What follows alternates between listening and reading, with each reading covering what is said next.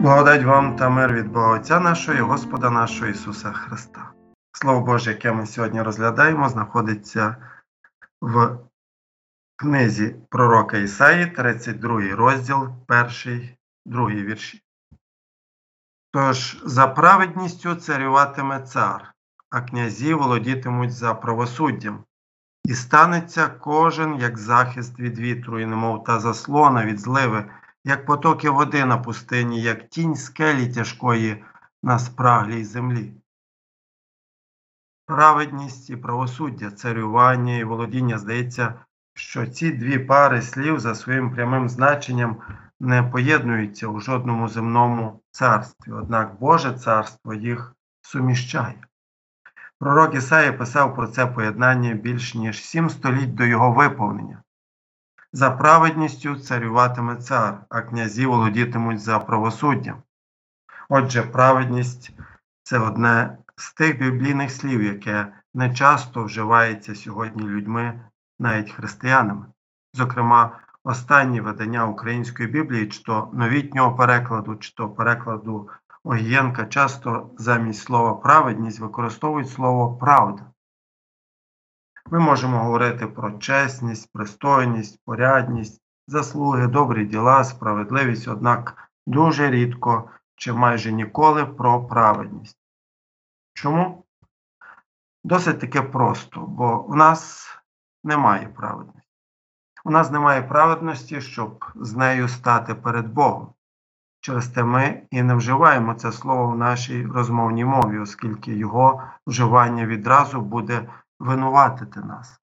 Адже недаремно написано нема праведного ані одного, нема хто розумів би, немає хто Бога шукав би. І зовсім не порожніми словами промовляє пророк.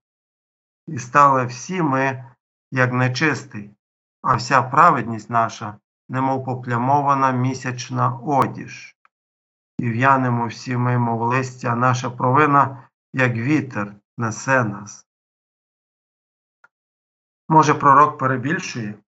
Може, наша провина не така вже велика, а наш гріх не такий вже страшний? Чи варто перейматися нам якоюсь там праведністю? Є більш практичні речі, а це все середньовічні страхи, чи не так? Чи може це ми настільки зачерствіли і огрубіли, що гріх вже не викликає в нас провини, а провина стає порожнім звуком? Як нам зрозуміти середньовічного ченця на ім'я Мартін, який стурбований питанням, що таке Божа праведність, коли аборт вже не вважається за вбивство, перелюб гріхом, пияцтво є нормою, а мужеложників рахуємо за статеву меншину? Ні, Давид не був божевільним, коли промовляв блаженний, кому подарований злочин, кому гріх закрито. Блаженна людина, що Господь її гріха не залічить, що не мав її дусі лукавства. Коли я мовчав, спорохнявіли кості мої в цілоденному зойку моєму, бо рука моя твоя вдень та вночі надо мною тяжить, і волога моя обернулась на літню посуху. Апостол Павло також не сходив зі глузду, коли голосив Нещасна я людина, хто мене визволить від тіла цієї смерти. Не займався дурницями у монастирській бібліотеці Мартін Лютер, коли вперше прочитав в оригіналі з грецької вірш з послання до римлян Праведність бо Божа. Лютер лише прагнув звільнитися від свого гріха. Молодим ченцем він читав Бо я не соромлюсь Євангелії, бо ж вона сила Божа на спасіння кожному, хто вірує. Праведність бо Божа з'являється в ній з віри в віру.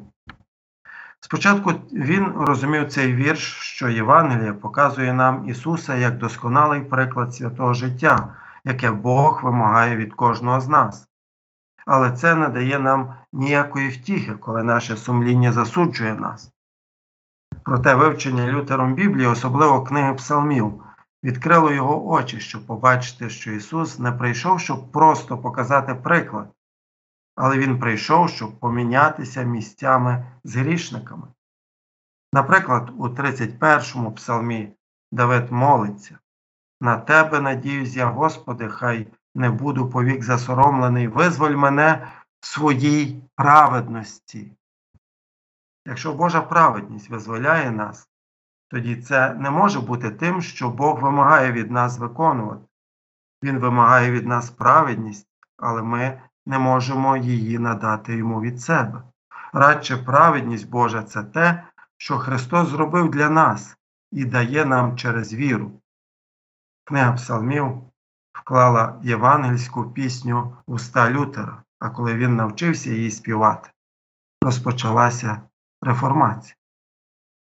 Праведність це не дурничка. Праведність це надзвичайно важлива річ перед Богом в день останнього суду. Праведність це наше життя. Однак самі по собі ми її не маємо.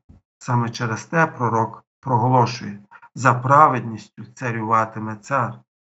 Праведність це інструмент царювання царя, про якого каже Ісая. Трохи раніше, на початку першої частини своєї книги, пророк Ісая звіщав про цього царя, що царюватиме праведність. Бо дитя народилося нам, даний нам син, і влада на раменах його, і кликнуть ім'я йому дивний, порадник, Бог сильний, Отець вічності, князь миру. Без кінця буде множитись панування та мир на троні Давида й у царстві Його, щоб поставити міцно Його і щоб підперти Його правосуддям та правдою відтепер аж навіки. Ревність Господа Савоота це зробить. Про сповнення цього царювання праведністю писав апостол Павло. Як настало ж виповнення часу, Бог послав свого сина, що родився від жони та став під законом, щоб викупити підзаконних, щоб усиновлення ми прийняли. Для виповнення нашої праведності прийшов Ісус хреститись від Івана, кажучи йому Допусти це тепер, бо так годиться нам виповнити усю праведність. І як результат виповнення Христом спасом нашої праведності, його активною і пасивною покорою, згодом Павло пише вже про силу царювання цією праведністю. Бо того, хто не віддав гріха, Бог учинив замість нас гріхом, щоб стали ми Божою праведністю в нім. У свою чергу, ті, що знаходяться у цьому царстві праведності, співають разом зі Павлом. Бо ви всі, що в Христа охрестилися, у Христа зодягнулися. За праведністю царюватиме цар, проголошує пророк. І це означає, що царювання стається через щасливий обмін у Божому Слові. Цей щасливий обмін для нас полягає в тому, що наші гріхи зараховуються Христові, а Його праведність нам. Цар, троном якого став хрест, а короною терновий вінець, зацарював своєю праведністю тепер через віру і нашими серцями. Це саме про ці серця, що через віру зодягнені у цареву праведність, говорив пророк Ісая, а князі володітимуть за правосуддям. Апостол Петро пише про таких князів.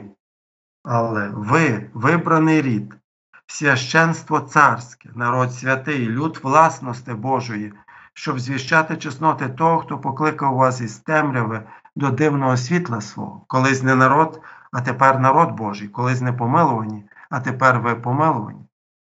Ті, що колись були духовно сліпі, глухі, німі та дурні, тепер у такому царюванні праведності бачать, чують, говорять, думають, як і пише пророк, і не будуть заплющені очі видющих, і слухатимуть вуха тих, які слухають, і знання розумітиме серце нерозважних, а язик недорікуватих поспішить говорити виразно. Про причину такої переміни каже нам цар, хто питиме воду, що я йому дам, прагнути не буде повік, бо вода, що я йому дам, стане в нім джерелом тієї води, що тече в життя вічне. Цей же самий цар, що царює праведністю, каже нам коли прагне хто з вас, нехай прийде до мене та й п'є, хто вірує в мене, як каже Писання, то ріки живої води потечуть із утроби його. Рікою живої води є Боже Слово на наших вустах, яке приходить до нашого ближнього і чинить нас тими, про кого каже Ісая.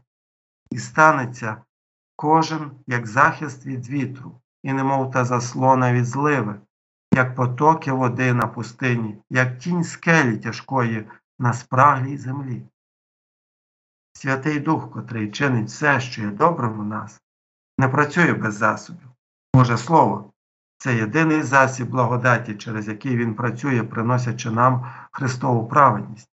Навіть хрещення і Господня вечеря мають силу лише через те, що земні елементи поєднані зі небесним Словом. Без слова хрещення буде просто водою, а не хрещенням, а вечеря буде вже не тілом і кров'ю Христа, а просто хлібом і вином. Боже Слово це Божа рука, яка простягається з небес, щоб привернути нас до Нього, щоб наділити нас Христовою праведністю. Той, хто не чує Божого Слова, відкидає Божу руку і таким чином не може спастись. Слово Боже не лише показує нам шлях на небо, але також лише воно пробуджує людей, котрі за природою є духовно мертвими. Слово просвітлює їх так, що вони пізнають себе і Христа. Слово створює в них віру в Христа, віру, яка тримається Христової праведності. Саме тому Павло і каже, тож віра від слухання, а слухання через Слово Христове. Допоки людина продовжує слухати Боже Слово, залишається надія, що вона навернеться, навіть якщо все інше здається марним для неї. Але коли ненавернений грішник уникає будь-якої можливості слухати Боже Слово, для нього немає спасіння, допоки Слово кінець кінцем не пробудить його від смертельного сну. Слухання, читання і дослідження слова є необхідним також і для наверненого християнина, щоб залишитися у вірі, щоб зберегти дану Богом праведність. Коли хтось пробудився від сну його душі, він вже він все-таки залишається у небезпеці, знову заснути чи поринути в духовну смерть, втративши Христову праведність. Слово Боже мусить його пробудити, продовжувати його будити. Навіть якщо хтось прийшов до пізнання своїх гріхів та тої небезпеки, в якій душа може перебувати через них, залишається небезпека сліпоти. Слово Боже мусить постійно нагадувати нам про наші гріхи і їхню небезпеку. Воно мусить постійно втішати нас Христовою праведністю, коли ми втрачаємо божественну втіху. Слово мусить постійно показувати нам дорогу нашого освячення, щоб ми, бува, не збочили з неї. Так само, як земні їжа і пиття є для нашого тіла, так само є Слово Боже для нашої душі.